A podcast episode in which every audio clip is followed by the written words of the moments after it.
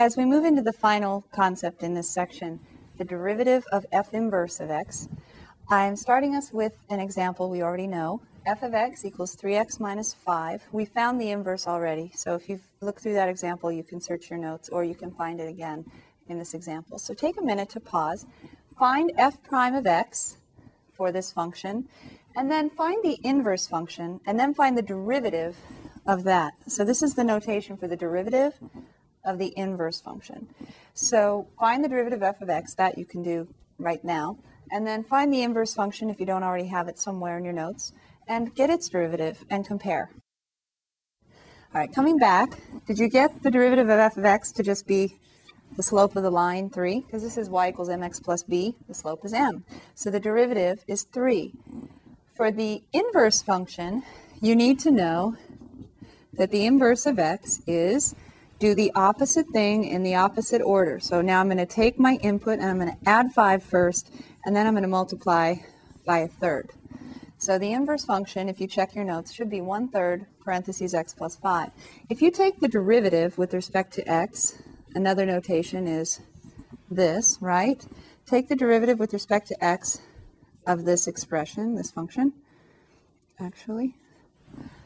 Then the derivative is just one third plus zero, right? One third x has a derivative one third, and then five thirds has a derivative of zero.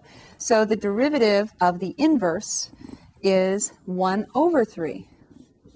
What's the relationship between the original function's derivative and the inverse function's derivative? We have three and we have one third.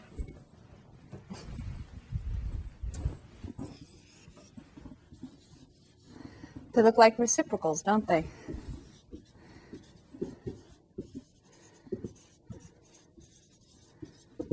Is that always going to work? I don't know. An example is not a proof, is it? But let's look at another example and see if we can see a reciprocal relationship again. This one's a little more challenging. F of x equals the cube root of x minus two. Now, we've already learned how to find the derivative of a cube root. We have to use the chain rule, don't we? And then the, the inverse function we found for this. You can either search your notes or find it again. And then we're going to compare the two. So pause for a minute, get the derivative of f, find f inverse, and then differentiate that with respect to x and see what you get. Coming back, the derivative of f of x, I need to write this as x minus two to the one-third power, don't I? So I have x minus two to the one-third power. The derivative of that is one-third parentheses x minus two back again to the negative two-thirds power, one-third minus one. When I rewrite this, I have one over three cube roots x minus two quantity squared. So the derivative of f is one over three cube roots of x minus two quantity squared. The inverse function of this, we'll just put question marks here, the inverse function of x is, let's see, the first thing we did was subtract two, and then we took the cube root of the whole thing.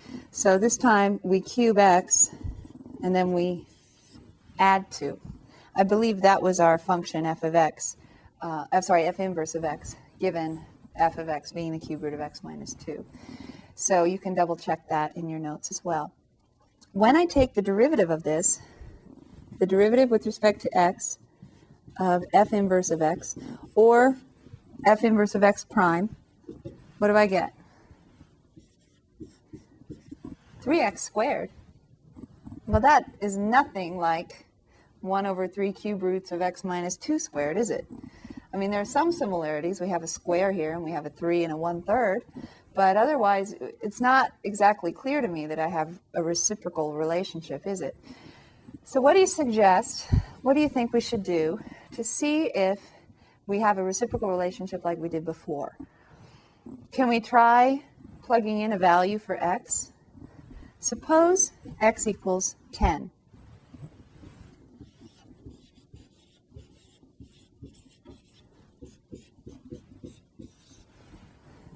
Now, I picked ten very carefully. Suppose x equals ten. Then what's f prime of ten? F prime of x is f prime of ten, which is one over three cube roots, ten minus two, quantity squared,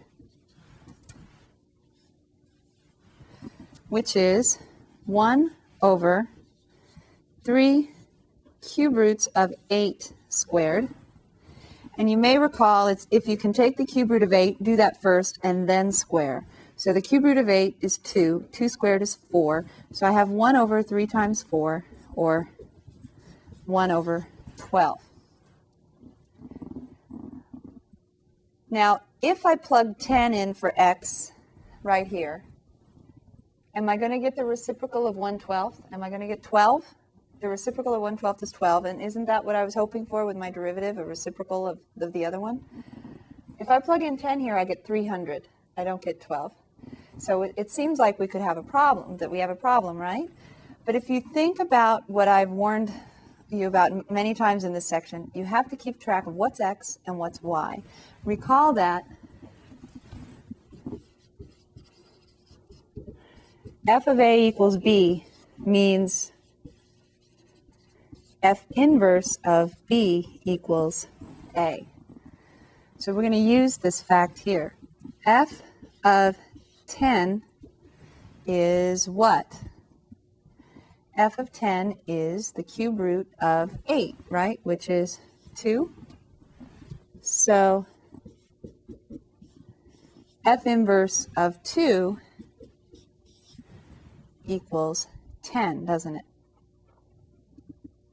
So what do we want to do if we want to find, show that the derivative of the inverse is the reciprocal of the original function? I don't want to use f inverse of ten. I want to use f inverse of two. If you notice, f inverse of two, if I use the formula three x squared, is three times four, which is twelve, which is the reciprocal of one twelfth. What this means is I have a general formula. If I want to represent the derivative of the inverse for some x value and some y value, I can take one over the derivative of the original function, but I have to keep track of what's x and what's y. And we're going to do that with an example coming up. But